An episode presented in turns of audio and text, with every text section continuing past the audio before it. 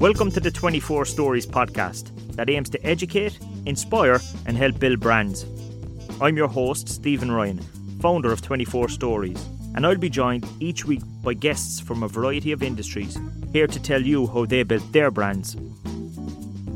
Welcome to episode 10 of the 24 Stories podcast, um, the first episode of the new year, and um, a lot of people might be thinking about their own jobs and where they work and maybe thinking of new office spaces and so on. And we're going to talk about the culture of work, and uh, in particular, I'm delighted to be joined by Andrew Whitaker.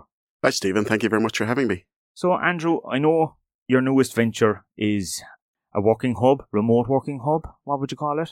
Yeah, I suppose it might come into kind of like a service office center, Service really. office? Yeah. Um, it's slightly different to what we have in the marina, which is very much focused on the hot desking. yeah. Smaller groups of Yeah. one to two, max four, where the new one, Culture City, is, is five times the size of what we have. It's 8,000 square feet spread over three floors. So a lot of that is designed to have bigger companies. Like we've one floor, which could have capacity up to 50 or 60 people, depending Yeah. on how it's configured. Yeah. So already what we're seeing, we've one team of 14 have moved in. Yeah. Um, we've another small group of six, but of that six is 25 people in Cork and they're hot desking for the time. Yeah.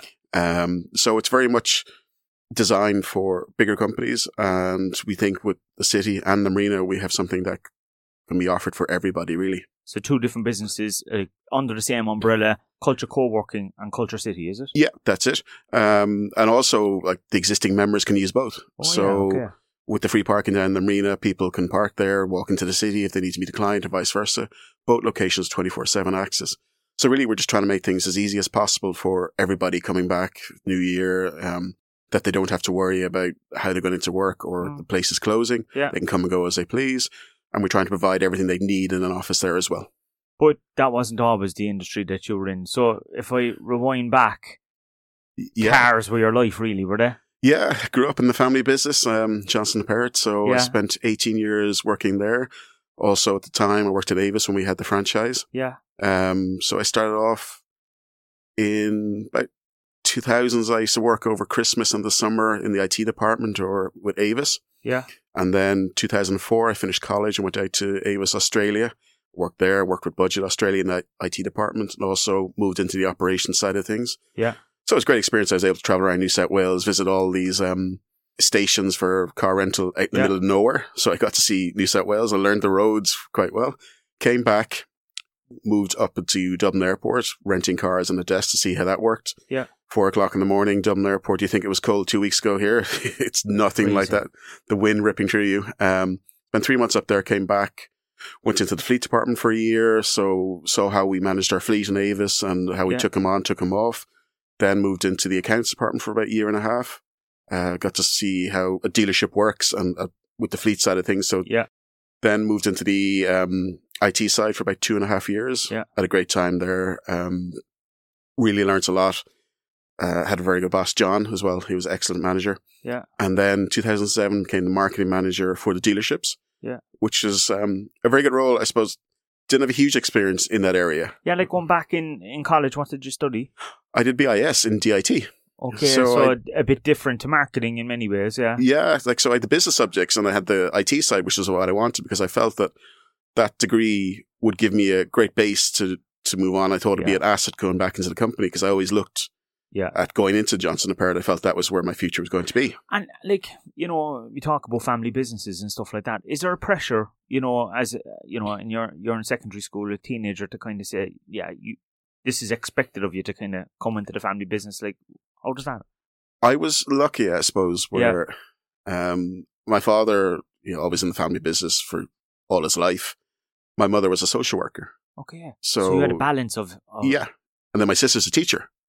yeah, So you had this great perspective, and like I loved the business. I was very proud of the business, and, and yeah, like I learned a lot from being with my father. And then when I came in, it was kind of the right time. You know, I didn't rush in straight out of secondary school. I went to college and went off to Australia, as I said there.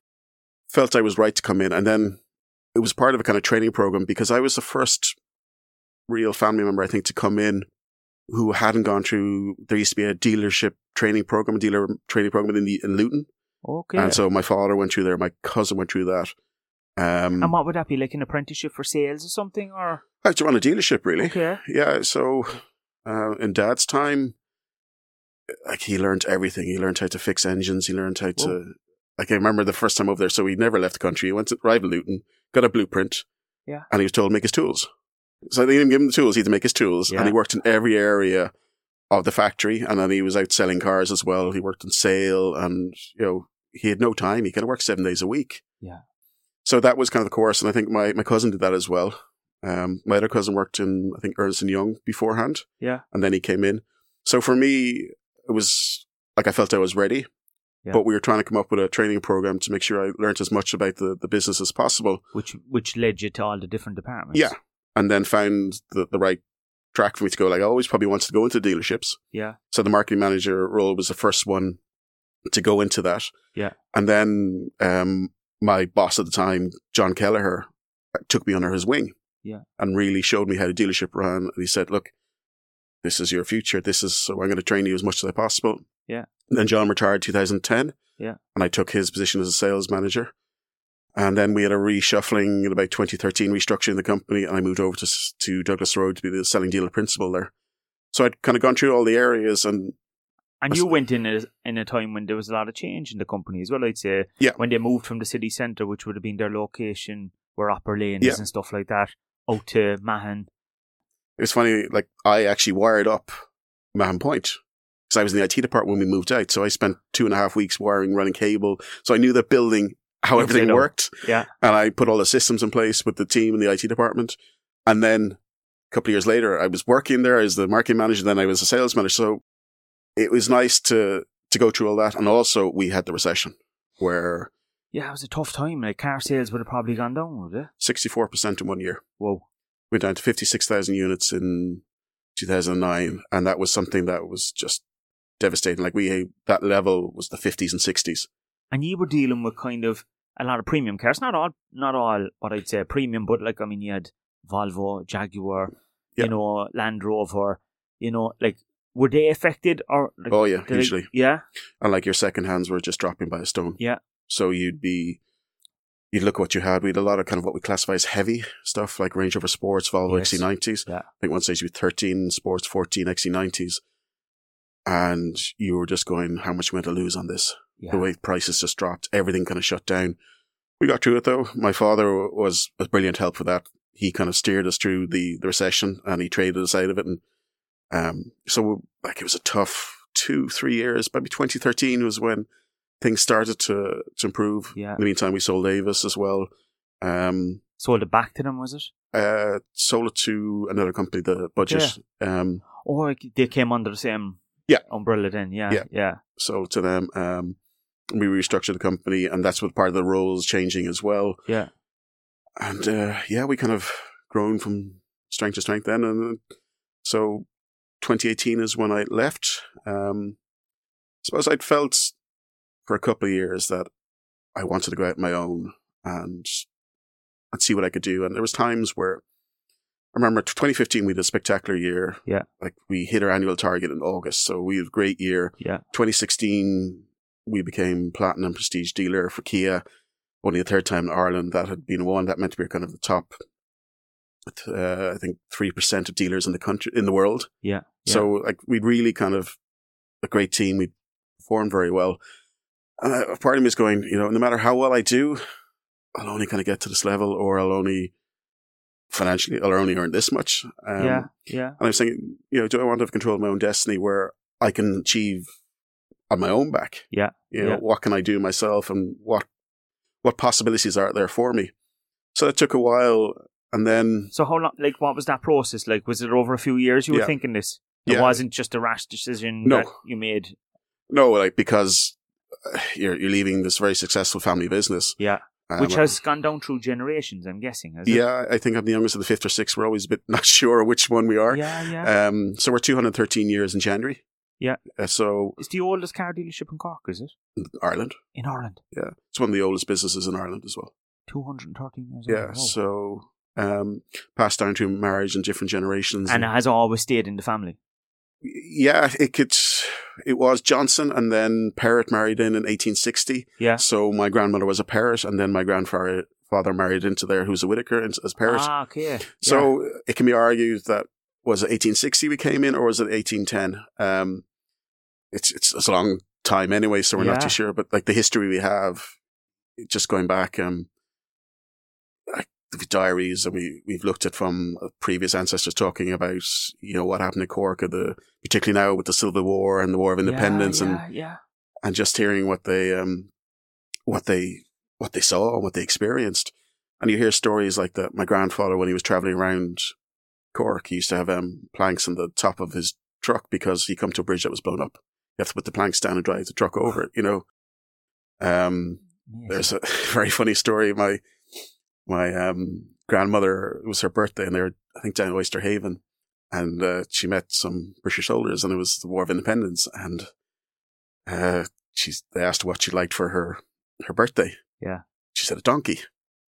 Next morning, the field was full of donkeys. The soldiers are going around taking the donkeys from every farm and put it in in the field for the donkeys. So my great grandfather had some very awkward conversations with the the farmers handing back the donkeys. So you know, it's all that history there, and there's like stuff where we rented cars to Michael Collins and all that. Um, yeah, and we survived the burning of Cork as well. So Yeah, because your premises would have been in the city, Yeah. was it? Yeah, I think ourselves and the examiner office were the only two that weren't burnt in that area. Um, Were you supplying the armies, or like how how, how did that work? How, how did you avoid it? um, religion. Okay. Yeah. Yeah. Yeah. So that's It's amazing, isn't it? So like that's the stuff that was going on. So all that history is there.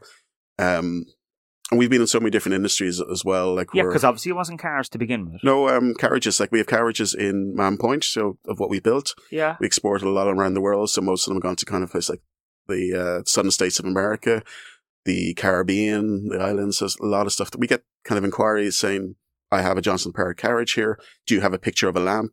We kind of send it on. Um, And would you would they have made them? In Cork. Yeah. And then distributed. Emmet Place. Yeah. Yeah. Yeah. So we had a big factory. I think there was some exhibition was it 1905, Yeah. and they talk about how we built carriages there. Yeah. Um, yeah, so you can see them going to Mahon Point dealership, and you'll see two of them that we built. Yeah. Um, we were appointed to the Lord Lieutenant of Ireland as well, so we have a plaque for that. So that kind of history. Um, So So, yeah. fascinating, you know, in terms of how it's changed over the years. You've changed with oh, like as a family, we've Yeah. been in butter, we've been in paper, we've been in iron, we've been in, we're still in the hatcheries. That's my uncle. Yeah. So we've been in various different industries where, Yeah. um, like there's some stuff from Perrott Ironworks in the museum in um, down the park, Yeah. and also the new building, the Culture City, is an 1840s converted grain store. And I walked in, I looked at the the pillars, said Perrott. So my family had built the thing, and I was like, "This is just weird." it was nearly destiny, sort of, you're going back. Yeah, and I I knew about the hive, but I didn't know much about Yeah, it. Then to see yeah. that we we built it, so I said, "Well, this building is obviously strong, hasn't Yeah. it?"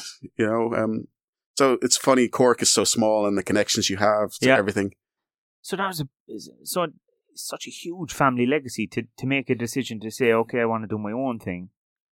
Is is a tough one. Yeah. Did you have to have that conversation with your father? Oh yes, and it was conversation with my family, my wife, everybody, like my sister. You know, it wasn't something that you make lightly Yeah. because you're going, God, you know, I'm in this role, A secure a secure Yeah. role as well, unless we have you know maybe great salary, pension, nice car. Yeah, liked what I was doing, liked the, the industry, had some great people working with. Um, so yeah, it was kind of, but the way I looked at it, and if there's a few different angles, I said, well, would I regret not doing it on my deathbed or regret doing it? I said, Yeah. probably regret not doing it. Yeah. And also, like going back to the, what I said about we've been in so many different industries, Yeah. one part of me is thinking, well, maybe this is the next industry that the Whitaker family are moving into. yeah. And when when when they write the history books in hundred years' time or whatever, Yeah. this is the next chapter. Yeah. yeah, So we could see like Johnson, like the Whitaker family is in Johnson Perrott is in culture co-working. It's like, um, it could be something else in the future. Yeah, and that's yeah. where you, you kind of think, you know, this opportunity is here and everything kind of happens for a reason. Yeah. So yes, it, it was, took a long time, took about two years. Um, also prepared myself like to find out what I wanted to do. Yeah. You, you know, So it wasn't clear at the beginning that you wanted to go into no, office space, that kind of thing at all. No, it wasn't like um I knew I couldn't work in the motor trade because of family connection and that's Yeah. what I'd known. IT didn't really hold too much attraction to me. Yeah. Um. So like I upskilled. That's why I went on and did the marketing course in Yeah, MTU when yeah. you were there. Yeah. Um. So I said, look, at least if nothing comes of this, I'll have learned another skill, Yeah. and you know, it'll help me build the business. And then Eamon Curtin did a start your own business course. So In UCC, was it? uh, it wasn't UCC; it was separate. I think it was a Leo were running it at the time. Oh, yeah, because Eamon went into Yeah. Ignite after that, yeah. Yeah, and I worked with him for six weeks, and it kind of he was a great course where, you know, I had six weeks to come up with a business plan. Yeah. and I really focused the mind. And I worked with a careers coach as well at the same time, and I was talking to her saying, "Look, this is what I want to do." And Yeah. we did the Myers Briggs test, and I know like some of them are a bit, they're yeah. not. Yeah, but they're useful. We've had we've had Yeah. one or two people talking about these things in Yeah. in, in series one as well, and it is good to kind of delve in and see what your strengths are. Yeah, and I did the tests, like I did, came out exactly the same way as what I was 10, 15 years ago, but I'd forgotten that. Yeah. I'd forgotten like I was. They said I'm a classic entrepreneur, and the careers Yeah. coaches said, from who you are and what I've seen, Mm. you have two choices. One is to get in the startup with a group of people, Yeah. or to go out on your own. It's like, oh, the easy choices. she started laughing at that. Um, so when I, I did that, like, you're, it focused the mind, and I had to have a conversation, particularly with my wife, Yeah. because you know I have a young daughter, I have Yeah. a mortgage, Yeah. I have to make sure I can provide for them. Yeah, and it's a huge risk to walk away. Yeah. yeah. But in fairness to all the family, and and particularly my wife, and like my wife has been so patient Yeah. through everything. Um, Yeah. They're a great support, and I suppose I was able to kind of draw on what I'd learned in the eighteen years from the motor trade, and also from what I'd seen from my father, Yeah. and also my in-laws, because um, my in-laws, uh, Jerry's Beauty and Hair Salon, Okay. that's yeah. the, the the Hudson. So yeah, yeah. like my father-in-law came to Cork with his scissors and himself working with Mary, what they built this business and uh, 40 years in business and like to do that from, from nothing. So to get their insights as well, I was lucky that I had and that was s- interesting because your own family, I suppose, had gone through generations, so you couldn't go back to the origins. Yeah. Whereas in your in-laws, you Like, could go back to the yeah. origin story, where, as you said, came down with the scissors. So that Yeah. that was going to be you. It was, um, and it was great and to support and also like you have a sounding board. Yeah. So you can kind of talk to him, and say, look, this is one thing I'm doing. And, and they're a rock of sense. So if, if what if they thought I was, what I was doing wasn't going to work, they'd tell me straight out. Yeah. You know, Yeah. and that's what you need because like when you're going out on your own, I remember talking to John Neville, my now business partner, Yeah. and at the time going, John, like, I'm nervous, I'm afraid. He said, well, that's good. If you're not, there's something wrong with you. Yeah. And John had done something similar. He'd gone out on his own in jewelry business and built a very successful business. So he'd been through it as well. Yeah. And I was very lucky that all these people were there that I could say, look, Did anybody ever come across and say, "You're crazy, stay where you are"? Did anyone? one, One. one person. One person. Yeah. Um, I won't mention names, Yeah, but yeah, but yeah. one person did. And I remember just meeting her. It might have been a personality clash or something, Okay, but yeah. it was just, no, no, we should stay in the family business. You're, you're mad doing this. And I was like, And was she kind of like an independent type person? Yeah. Yeah. Yeah. Amazing. Yeah. Yeah. Yeah. Um, so yeah, I was like, okay, that's one person who's who Yeah. said that. But all the other people, so like you know, there there could be people listening to this now and they'd have the thoughts of a careers coach. Like that's an interesting one because you know, are they focused just on someone's career? Like uh, I know there's coaching professionals and they go out and they meet you and they you to help you progress in, inside your own workplace. But in this case, what what was the journey like? it was not just the kind of career; it was more discussing um, type of person I was really, Yeah. Yeah. and what I was happy at, what I wasn't Yeah. happy at, and uh, it, you have to really talk to the look at the whole person. And would you have to you'd have to be very honest, I'd imagine. And like people just say to me, "Oh, you're brave leaving," and I don't feel like I, I was Yeah. brave. Yeah. I just felt I had no choice because I knew that I had to go out and do this, and if I didn't, I'd be very unhappy. Yes. You know, I couldn't kind of see myself spending the next 30 years Yeah. in this role. And I suppose what I do say to people is if I was able to do it, anybody can do it. Yeah. Yeah. Um, yes, I, I, I was lucky that I had a very good support network and Mm. I planned it. Yeah. But don't be afraid of, of not doing it. Like, what's the worst that's going to happen? It fails. Yeah. That you have to start again and do Yeah. something else. Yeah. And I think maybe sometimes in Ireland that we're very kind of, oh yeah, he's, he ran that on his own, but it failed. And Yeah. it's like, oh, he's useless or she's useless when the bravery of someone to do that and just go again. yeah. Just learn from it because I've I've made a load of mistakes and. I've made huge mistakes since I've started. Yeah. But I've learned so much from it. And like, if you're not making mistakes, you're not, you're not trying. So I really think that anybody can do it, but it has to be right for you. Mm. Um, you know yourself, like you, you've built your business Yeah, yeah, and I've huge admiration for anybody that has a team or employing one person to be able to do that from something that you've created. from zero. Yeah, Yeah, pay their salaries. You know, that's a huge achievement. And I, like, I admire anybody or people in business 10 years. I'm like, wow, yeah, that's really impressive. Yeah. Um, like you, I always, you are inspired by the bigger guys, obviously, oh, but yeah. you know, just to meet the everyday person who started their business, built it up, has a team, two, three, ten years, 15 years, has a nice life. You're like, "Man, that's very, very impressive. And how can I do that? You're trying to learn from everybody. And, and I suppose that that's my attitude whenever I meet anybody, no matter what they're doing, I can learn something from them, Yeah, you know? yeah. Because like I start off on my own now. I have John and we, Yeah. we have people coming in working with us. Yeah. But you need to bounce ideas off people. You need to get different viewpoints. You need to get different ideas. And, and like I bring a lot of interns in and just talking to the interns, they'll look at something and you're like, wow, I never thought of that. different perspectives. Yeah. Yeah. So, um, So when you made the decision, then you're leaving, uh, you're going to go up on your own. What made you decide to do a co-working space? You know, oh, yeah. was it trends or something? No.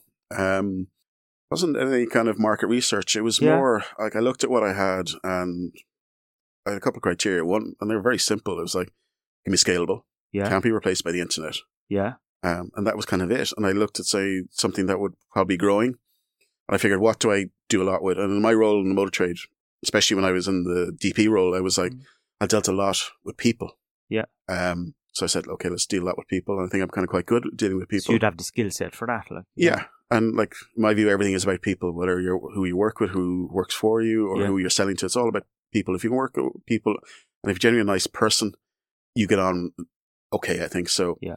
And I went out there to kind of look and see what could I do.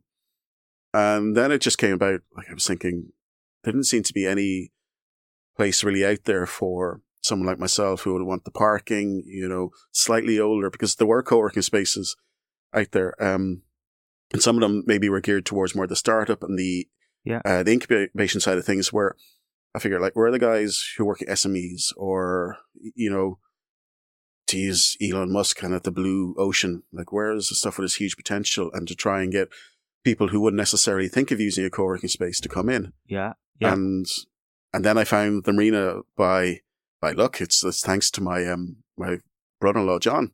I was talking to him and he said he knew a guy who knew about co-working, so I arranged to meet Dermot, and I went down Yeah. and met Dermot, and Dermot not necessarily knew a lot about co-working, but knew a lot about the office industry and how. And showed me the space and the marina, and I hadn't even considered the marina. And I went, "This is perfect." Yeah.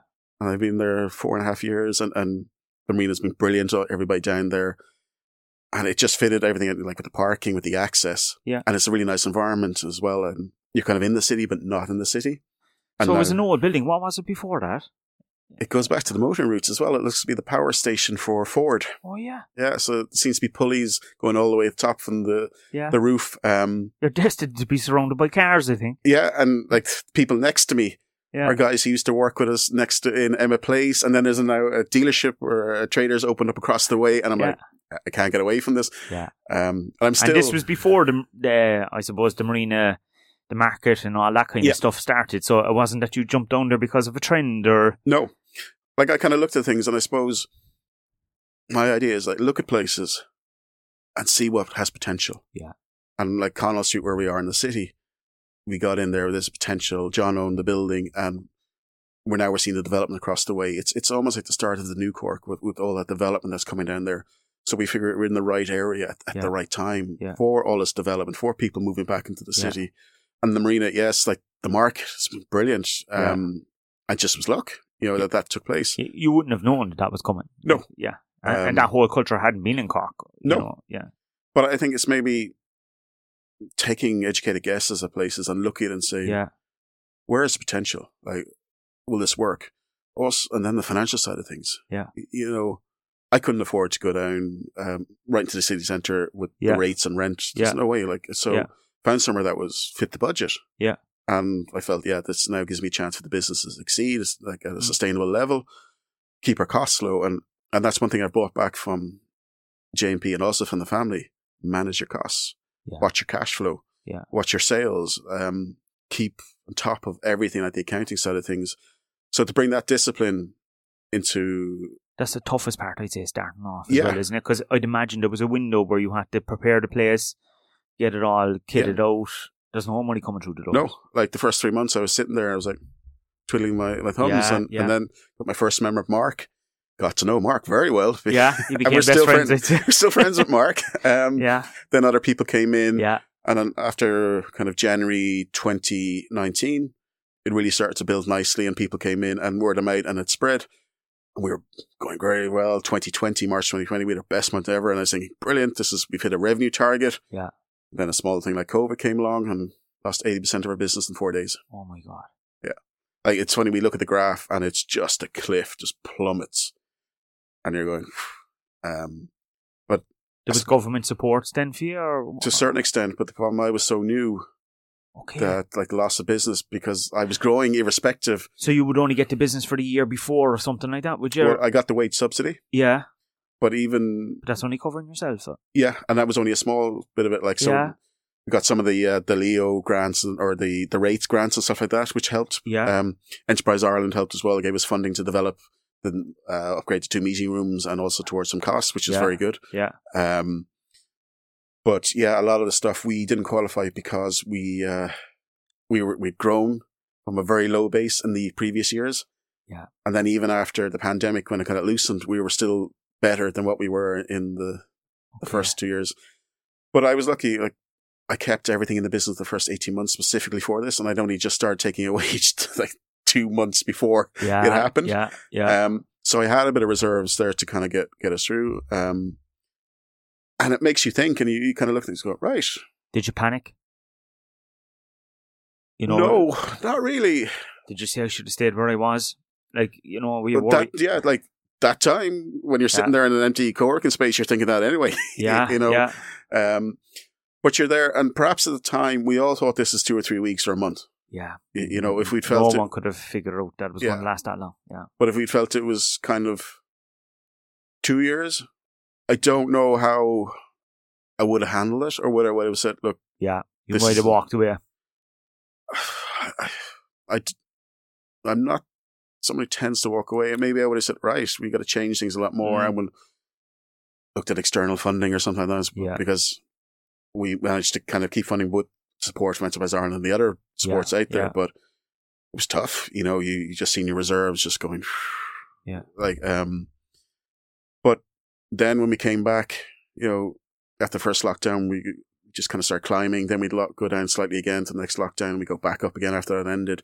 So we're always on the upward trend. But the good, the one good thing that probably came out of it was the fact that the whole conversation around remote working Yeah. came to the table We've brought forward at about, government level in particular.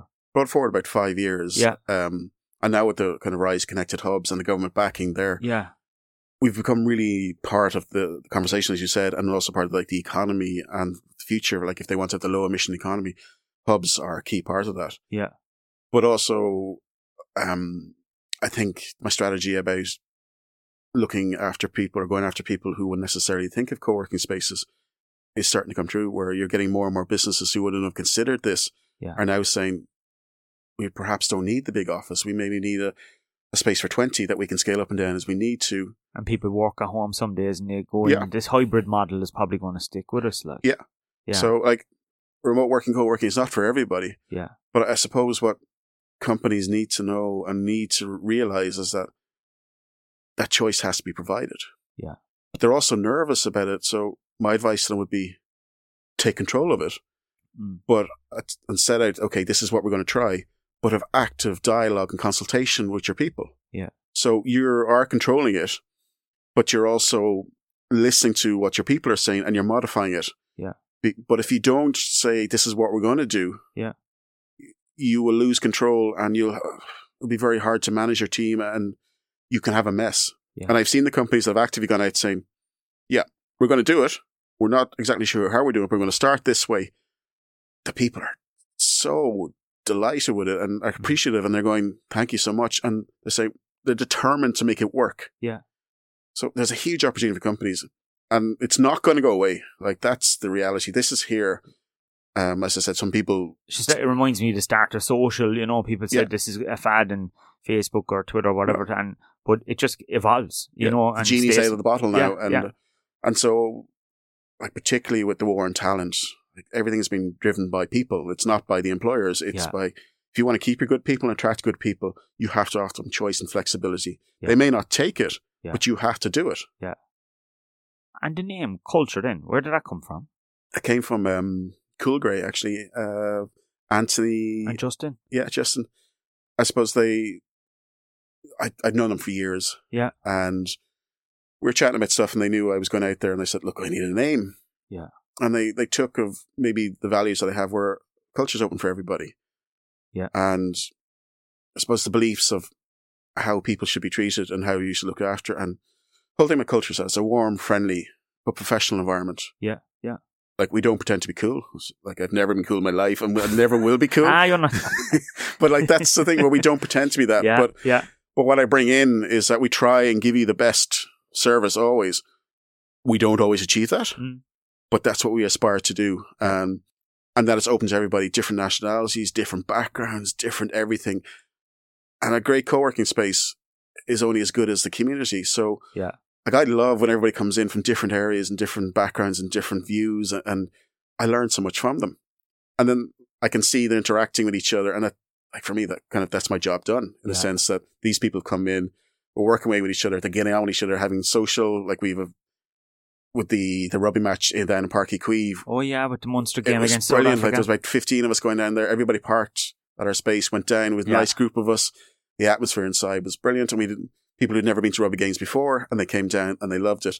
So to have that kind of atmosphere, um, and to learn from everybody coming in, because as I said, like I'm a bit like a sponge, and all different industries, and I'm kind of going, so how do you do this, or what are you doing there, and and just chatting, and you're like, wow, that's actually really cool, and you hear so much what's happening in Cork and how many great businesses Yeah, and, and yeah. what people are trying to do. So it's kind of it's very uplifting and like a, you know, a nice positive fix when you're hearing people that are being successful. It's great. Yeah. And how did you promote it then? Like, uh, did did you come along with a big marketing budget and No. said, "Here we are, no budget, no budget." no budget. Um, I remember I said, right, how am I going to do this? And some of the tips I got from at the time, and, and that so was when you did the certificate in digital marketing, and I had no idea Yeah. that this was the plan. And I remember then meeting you Yeah. for a coffee one day.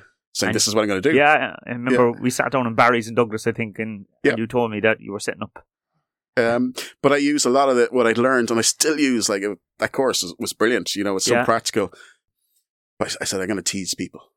Yeah, So I did a lot of videos where I'm going out my own. And I said there's going to be a lot of interest with me Yeah. from the family history moving out. Like it was kind of wow. And some people saying this guy's nuts. it was you know. big news because you were leaving the family. Yeah, yeah, yeah. Um, so I did a lot of kind of LinkedIn stuff. And remember some of my views, I had like 20,000 views on my video. Whoa. I put a photograph of keys up there and say, Yeah. this is new premises. Yeah. And people wonder what it is. Like, oh, will you tell us, tell us? And then I kept doing that. So when I did announce it, Yeah. I had a bit of ready-made audience. Yeah. Um, didn't translate into people coming in though for a while, but it built that way. And But then, it created brand awareness, which was probably important. oh, hugely. And just getting out there. And like, Mm. I still have this kind of, this, um, this goal where I try and talk to people, four people a day about Okay. what I'm doing. Just four Yeah. strangers. This is what I do. Build up the reviews. Yeah. Social media, get out there, do as many videos as possible. I'm now playing around with kind of, um, with emails, with videos embedded in the emails. Yeah, Like, yeah. just kind of get that engagement where you stand out from someone. It's not just a standard email. You can actually see me and so I'm talking to you saying, hi, blah, blah, blah. This is what we do. Yeah, and how did you feel about putting yourself out, out front? Because did you do that with Johnson and Perrott? A small bit. Hated it. Yeah, Still do. Like, cause I, I get nervous. I, I yeah. even, did you feel uncomfortable? yeah, even coming today, I was nervous. Yeah, Um, it- it's like you're putting yourself out there and like, you going, do I have a face for radio? Like, yeah, yeah. I know? know. It- uh, will I say something silly or whatever? Yeah, yeah, Yeah. yeah, And like you, you're worried, you're going, like, how do I do this right? How do I yeah, yeah, sound that I'm not so wooden? yeah. And some Yeah. of the videos I look back and, oh God, I am very wooden. But I'm just doing it. I'm like throwing it out there. But it's been authentic as well. Yeah. Yeah, And I was like, it's probably more, I have to do it. Yeah. And what happens is some people laugh at me. And I have got some people say stuff and it's just like, yeah, whatever. Um, People let you know, or, or oh yeah, they'd say, "Oh yeah, you're an idiot for doing this," or yeah, like when I put out a COVID policy, I had people saying, "Oh, you're this is the rock you'll perish on" and stuff like that. And I'm like, really? So I'm trying to look after people. yeah, yeah, Um, so I, you get that, and you kind of it's personal at first. Like you, you go, "Oh yeah." Um, like when I lost a customer, I used to take that personally as well. But yeah. it's just part of business. It is hard when when it's just you at the beginning, and and you feel that every business decision is, is a personal decision, isn't it? It is, and and like you were going back to the point, is like, did I panic when you know the pandemic? Yeah. There are times when the magnitude of what you're trying to do just kind of just waves over you, and I, I think if it didn't, you don't realize and you don't care. Mm. Um, like now that we've the new location five times the size, and the challenge of getting that up and running at times is like, wow, you know, Yeah, it's just how am I doing this and how am I paying for this and how Yeah. I am kind of we got to fill it next year. We got to build the business. We got to do all these things. So you kind of have to accept there are times where, oh, you know, you are stressed, and it's there. Don't deny it or try and fight it. Just go, yeah, I'm stressed, and it's actually good reason to be stressed. and do you talk to somebody about it? Do you have mentors, or do you talk at home about it, or? I do. Um, I suppose my wife is, is brilliant, but Yeah. also my mother-in-law now. Um, my father-in-law passed away three years ago. Um, my my parents are there as well. I have Yeah. very good friends. Yeah. and also it's great that now with John, Yeah. so we can like I can talk to him about ideas off there. Um, and other people like there kind of been a few um different events, and you meet people in the same situation. Everybody has the same challenges. You like to do a bit of networking as well, though, don't you? Like, yeah. yeah, yeah. I suppose it's part of it. It Yeah, is um, yeah. like it's really you're you're saying hi, I'm Andrew. I Yeah, run Culture Co Working. Yeah. I'd love to work with you. That's what is out there, and but it's not the hard sell. It's more you're building relationships, getting to know the people, and yeah, and they remember you, and then maybe two years time something's come up and say, actually, yeah, I have someone for you, or yeah, yeah. Like, and as I say, it also go back to I learn from everybody, Yeah, and yeah. you meet some very nice people, and Yeah. I've seen some horrible people do networking where like they just have seven business cards and they're bang, bang, bang, and you're going, that's just like That's not how you do it. No, Yeah. and particularly in Cork, or as a village. Yeah. And one thing I I have found since I started out that people in Cork are actually very supportive, and there's so many people that have helped me that I need to thank, and Yeah, that they are, and guys go out of their way, and and you know, a lot of people were like we're a small company, Yeah. we're we're not anything Yeah. massive, but there's um, I think there's a very nice vibe, and also the LEO, and yeah. Like a lot of people on this podcast have mentioned the local enterprise Yeah. office, and there might be businesses listening that have never reached out to them, but Do. there's a lot of support, I'd say. and the LEO are, are trying to help you. Like the, if you reach out to them, say this is what I'm doing.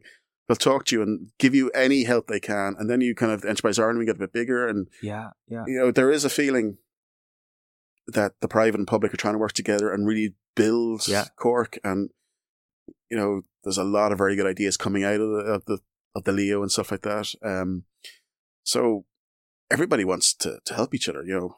It's great when you see other businesses doing well because it's good for the economy and a Yeah. good economy is good for us all. Like, you know, yeah, um, and one thing I would love to see in the city is that more people coming back into live in the city.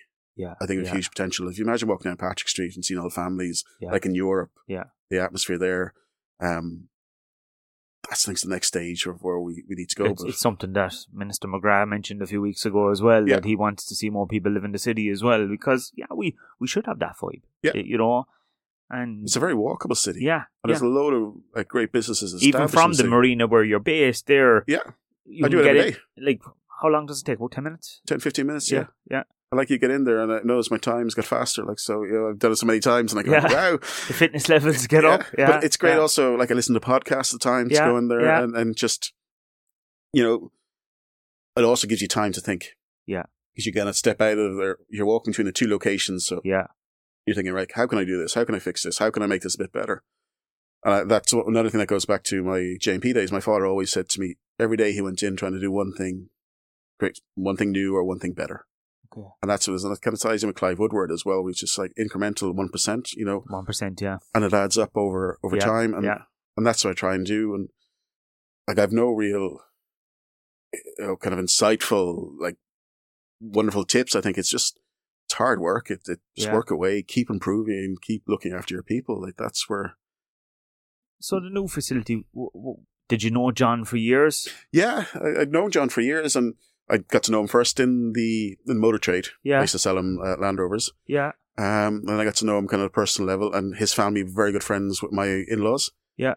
And he was one of the guys I spoke to about leaving and, and building the business and, and how to do it. And because he had done something Yeah. similar. yeah, he got out on his own. Yeah, Um, and then, you know, we'd, we'd kind of got to know each other a bit more the last couple of years. And then he said, look, I have this thing here. Do you want to have a look at it? And I went, yeah. I didn't do any market research. That's, I probably should, but I just went in and, and it felt right. When Yeah. yeah, this is spot on. yeah, And also, like when I'm working with someone, you, you need to have that trust with the person. Yeah. And how John conducts himself and how his values and business and what type of person he is, I had that trust straight away. So it was quite easy to say, yeah, I'll go into business with, with John. Um, their family would be very similar to my family in terms of how we do business and how we look after people. Yeah. So at times it's almost like talking to my father. You know, he, he kind of comes across the same. yeah. He'd say things like, that sounds just like my father. Um, but no, it's been brilliant and it's been great to have someone else to, to bounce ideas off, um, and to share the, the challenge of building the city and, and building culture co-working for the future. And is it city because there's a number of floors to it, or like where, or is it just because it's in the city centre? in city centre. yeah, yeah, Like we're, we're kind of looking at things and we have ambitions to scale.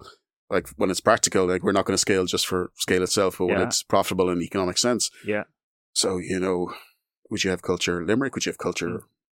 Dublin, Galway? yeah, We, we toy about Paris, you know, the, can- Yeah. the blue sky kind of thinking and stuff. So we're, we're trying to get a brand where over time you'll probably see the marina go to Culture Marina okay. and then Culture City and then that you'd rebrand them all. That Yeah. culture will be the core part, and then Yeah. the other elements will change. because if if you notice, like even it's kind of shorthanded to culture already. Like the people say, "Oh, I'm going to culture." Yeah. you know, the co-working side, it's it's great for branding of SEO that tells you what do we do. Of do. course, yeah, because when you're Yeah. building a website and stuff like that, and people Yeah. are searching, you need the full name. Yeah, But in terms of actual day to day use, people saying what's culture. Yeah. Um. Now we have to say city or marina, you know, and, Yeah. and that's a nice problem to have where you're people saying, "Oh, I want to come in today for a trial day." Uh, is it city or marina? And and you have that where you can offer them say, "Oh, I didn't know you had the city." Yes, we have the city location. Yeah. And what we found is that people that would have come to the marina and maybe we, we, we lost because they felt it was too far to walk are now coming to the city location. Yeah. So they like the vibe of what we do. It's just that wasn't practical. So now they're there and it, it works very well. And also, I think there's huge potential with the spaces around to create almost like a co-working quarter yeah, and be a viable alternative for Dublin because we're all a bit different, all the spaces in Cork. yeah, very different. And Yeah. we have new iconic offices after opening, and there's another crowd by the dean, isn't there as well? And Yeah, yeah, these spaces, you yeah, yeah, Public Work, a plus 10, Yeah. ourselves. Um, we're all there, and there's probably not enough space for what's going to come, I think, next year. Yeah. So if we work together and say, yeah, we are an alternative for, for Dublin and for other cities that you can come to Cork, Yeah. that no matter what you're looking for, one of us has it. yeah, Um, and in fairness, Paul Healy in the Rubicon is trying to develop this, and he's been he's created a forum for all the co- spaces, not just in the city but out in the county. And in fairness to Paul, he was they, they probably had the original one in Cork, Yeah. in the Rubicon. Yeah, Um, but like his view is that he's trying, we're all kind of sharing ideas and trying to work together. And that, that's very positive because we're in competition, but not in competition. Like, but it's good We're you're kind of also in competition with the big uh, office blocks. Yeah, I'd imagine. You know, it's not Yeah. just with co-working spaces. Like people have the option: do I go in and get a co-working space, or do I take an actual office over a shop or something? Or well, I think what you're going to see, it's already starting, is that you're, you're going to be working with the guys with the big spaces as well. Yeah. That they may sublet it to us or they may, Yes. um, and there will be people who want just a big open plan office or they have Yeah. the size of it. But I, everybody's going to work together. You know, we're not going to, it, it'd be stupid not to. Um, like Savills have a, are working together with, with us. Um, they've come in a new area and kind of particularly on the co-working side of things. Okay. Um, so there will be other guys will do that because it makes sense for us to work together. They have contacts. We have different contacts. We might have people that will look for the space that they have. Um, and you know, there probably will be a shortage of office space in Cork again because Cork is booming. You know, whether it's the the pharma side, the cybersecurity, the tech companies coming in. yeah, yeah. Um, like there's, there's a lot of optimism around there. And one thing I would say, you almost feel as if you shouldn't have that because you hear the bad news and you hear the press at times like going. "Oh, we should be worried about the recession." Yeah, it could be a recession, could be a slowdown. We can work ourselves into a recession if we're not careful as Yeah. well, like by constantly talking about something like that as Yeah. well. Yeah. But also, when we talk a recession, it, that doesn't mean 2008, which was just horrific. Yeah, which was the property crash mainly as Yeah. well. Yeah. Like yeah. that was the second worst period we've had in history. Like after Yeah. the Great Depression, yeah. like a recession means that you two consecutive quarters of negative growth. Yeah. Yeah. Like that's what it could mean. And Whereas everyone thinks automatically we're back to 2008 or the early 80s when, when we talked about Fords while ago when, when the likes of Fords and Dunlops left the marina. Yeah. You know, th- that's like or the the really bad time when we had massive immigration. Yeah. We, uh, and like the big difference is now, like the, the level of debt in the country is uh, significantly lower. Well, Like Yeah. also the level of savings was 140 billion on deposit. yeah, yeah, Um, but that uncertainty does kind of delay things where people will still go ahead and make decisions. Yeah.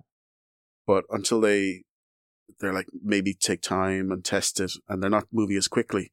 So perhaps I think the last three months that we've all seen just a bit of caution.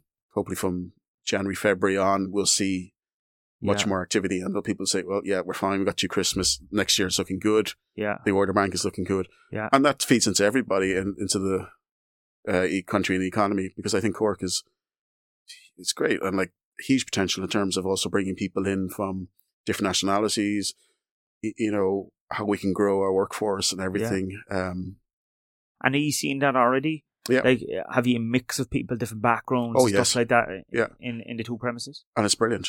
Yeah. It's, you know, Dutch, Italian, French. Well, actually, a load of French coming in recently. Yeah. Um, Croatian, Polish, Bulgarian, um, Indians, Pakistanis. So it's all like a nice mixture. Yeah. English as well. Uh, you Americans. So you have that coming in there, and you're seeing how multicultural Cork is becoming, Yeah, Yeah. and all the skills and the knowledge they're bringing into the to the area. they're adding to the place. Yeah. yeah, and they're highly qualified people as well, like Yeah. real good jobs, highly skilled, where everybody's having difficulty finding these people. And now they're coming to Cork and they're coming here because of quality of life. They Yeah. find it very welcoming.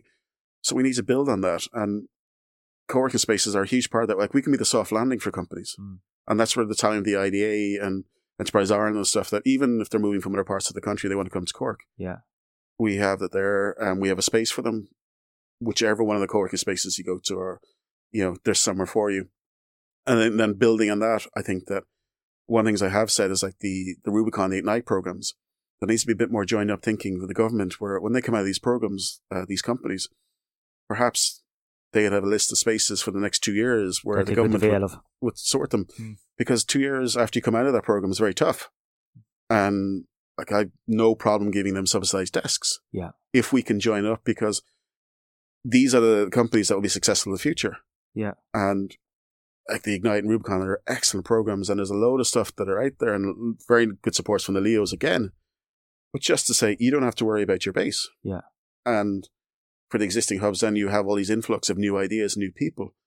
And hopefully our benefit is that they will stay, they will grow with us. And, you know, then that leads to future growth as well for us. So I think there's just a small, few small things that if we join it up, we That'd create something better. really superb here.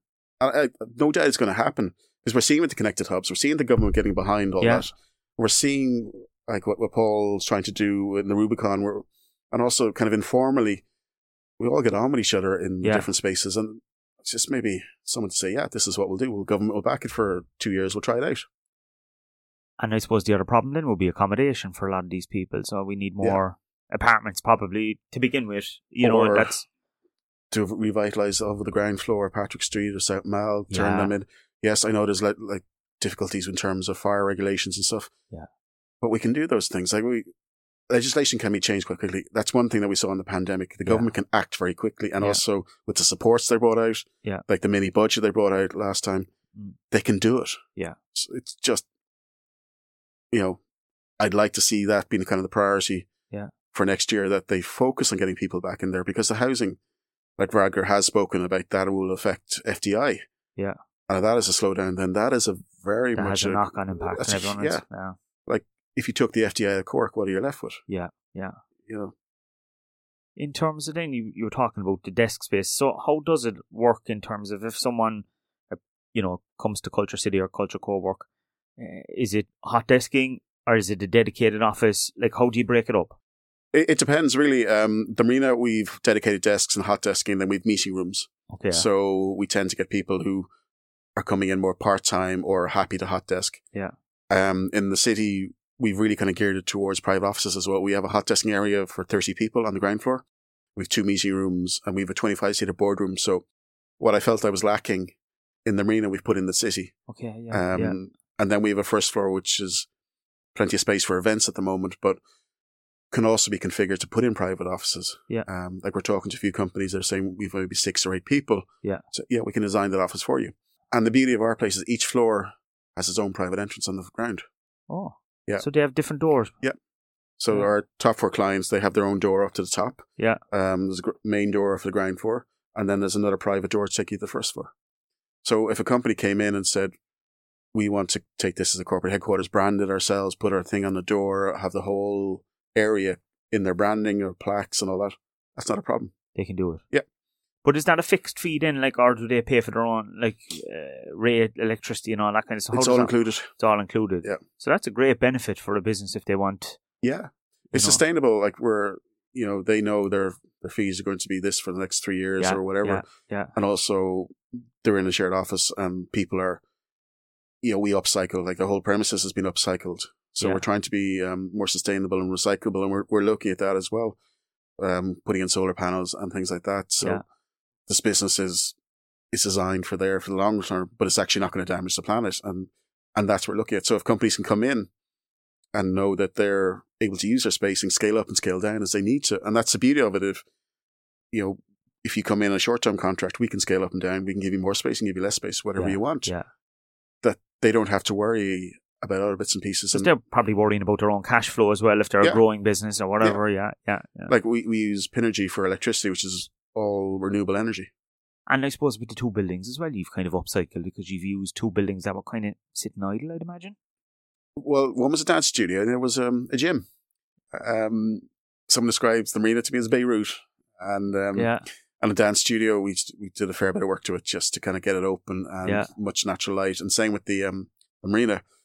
Yeah, like I suppose it's taking old buildings and bringing them back and bringing more people into the city. Yeah, yeah. and just making it as easy for people to kind of to work or to live there and Yeah.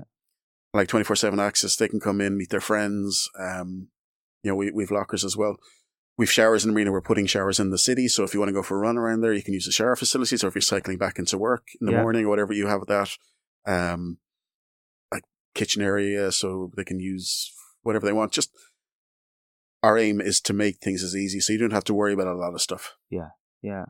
And so what's going forward? Is it looking at other places around the country, as you said, or like, or is it we'll we'll just kind of wait now a while and, and get this built first? Yeah, I, I suppose for the next two years, I, all I can kind of see is us growing, um, uh, just the city and getting that up and Yeah. the arena and getting them kind of solid and sustainable because Yeah. we like to build on solid foundations. Yeah. Um, coming from a family company, you're quite cautious in how you do things. Yeah. Um, I suppose one of the things that I would be, things I've got wrong maybe and I'd be guilty of is that perhaps not thinking too big. Mm. Um, so once we get them up and stable, then you start to look.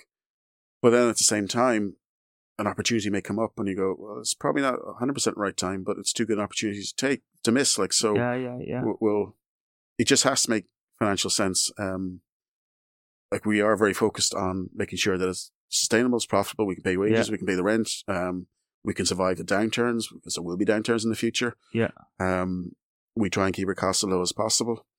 So it would have to make economic sense and also tie in with where we think there's opportunity potential. Yeah. Um, like we have been approached by other spaces in, in Cork and other people have said, well, what about going out to this city? And yeah, I think they just haven't worked, but also, um, like from the motor trade side of things, you can run a dealership in Cork. Yeah. The same way you, how you ran a dealership in Cork doesn't mean you can run a dealership in Bandon 30 minutes away. Yeah, yeah. It's, yeah. it's a very different market in Dublin. It's a very different market in Galway. Um, if we could grow in Cork in an area we know and people know us, that's probably That's probably the most sensible thing to do, yeah. yeah. Yeah. Um, then you might look at partnering with other people who know the local markets or the area. Um, but like I'm very much kind of low risk. Yeah. Um, perhaps I should be more of a risk taker, but uh, I, you know, I have a mortgage, I have a wife, I have a daughter. Yeah. I need to look after them. Yeah. I have to make yeah. sure that we're and it's it's growing organically at the moment, four and a half years in, and Yeah. you know, you're on to the second building. Yeah. So that's you know it's great progress. and it- it's brought us to a different level where we're on the radar of a lot of other people who necessarily I wouldn't have been in the arena because it was too small. Yeah. Now they're looking at saying, actually, you may have something for our clients, or you may have something for for what we need as a business. Yeah. Um, and and that's nice to to be there. And I suppose like the main focus for me next six months is, is, is getting the service levels right, making sure all the customers are looked after. Um, just the basics, like of coming in every day and, and making sure that it's where I want it to be and, and the standards are there and people are happy. Andrew, we finish the podcast with three questions every week. Okay.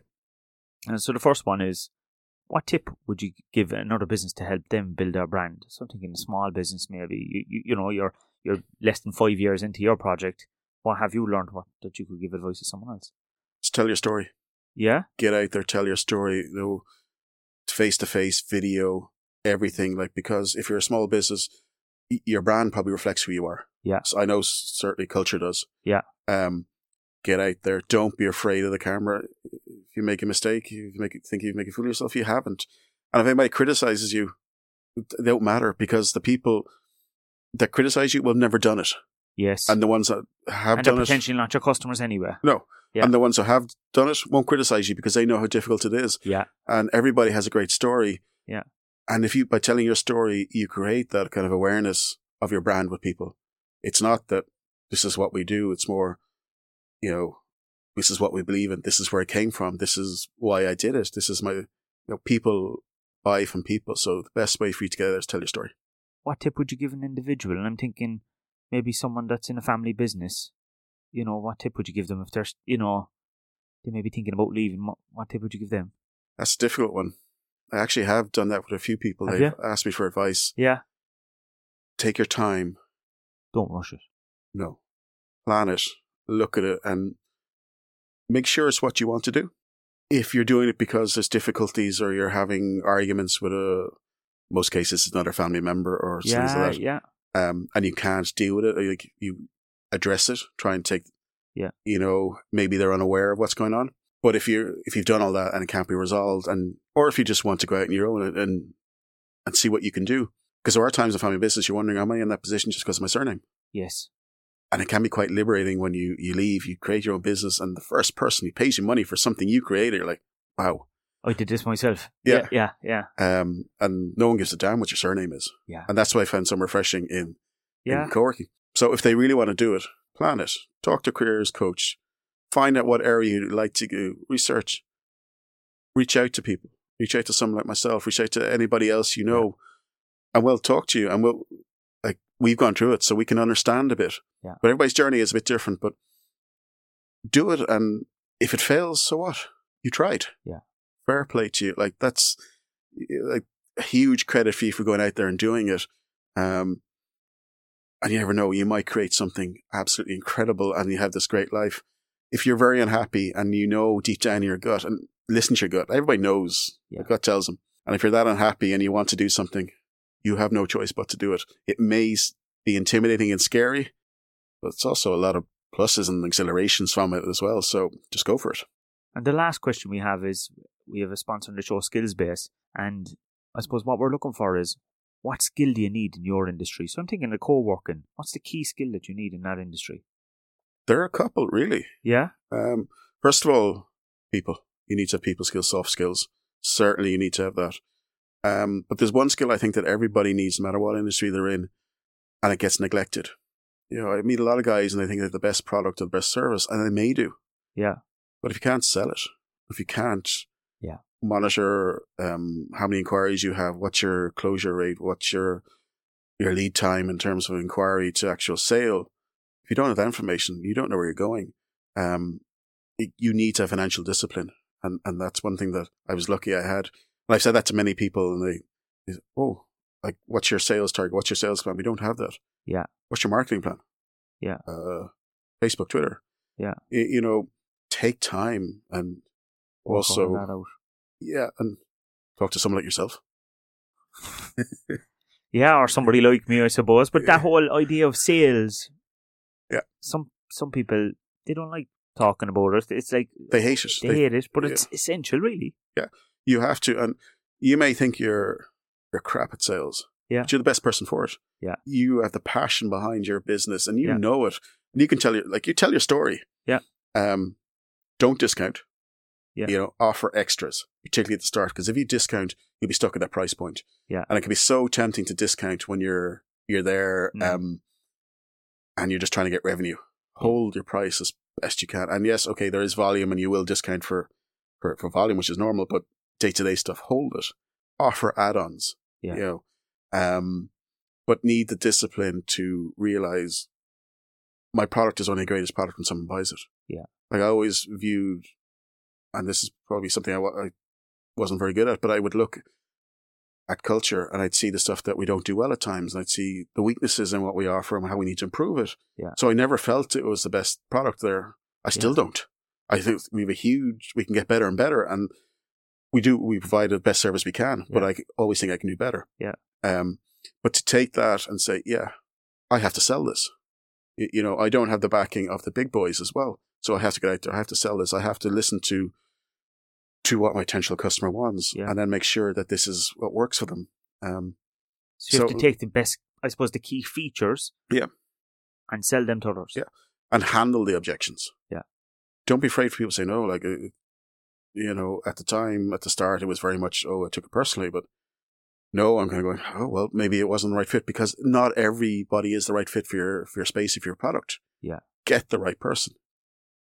Take your time as much as you can, but don't run away from the hard graft of sales, making the calls, making the emails, networking. And yeah, people are intimidated by networking and nobody likes going out to saying, hi, this is what I do. Yeah. But you're not doing the hard sell. You're just saying, hi, I'm Andrew. I Yeah. work culture. And you have to do it. And I always say that to people, you know, get out there, tell your story. Well, you've told a great story today, and uh, I'm excited to see where where culture goes and, and the various versions of it over the next couple of years. Andrew, it's been brilliant to have you in. Thanks. No, thank you, Stephen. I'm delighted and I hope people get something from it. Um, I said, if anybody has any questions or wants to talk to me about anything or any challenges they may have, my email is, is on the website or give me a ring and I'll gladly meet anybody for coffee or help any way I can. That wraps up this week's podcast. Thanks again to our sponsor, Skillsbase app, which is a solutions provider for companies looking for mobile first engagement and blended learning tools. To find out more information on what they can do, visit skillsbase.ie. Don't forget to like and subscribe to the show and get in contact with us on all social platforms. I will be back again next week with a brand new episode.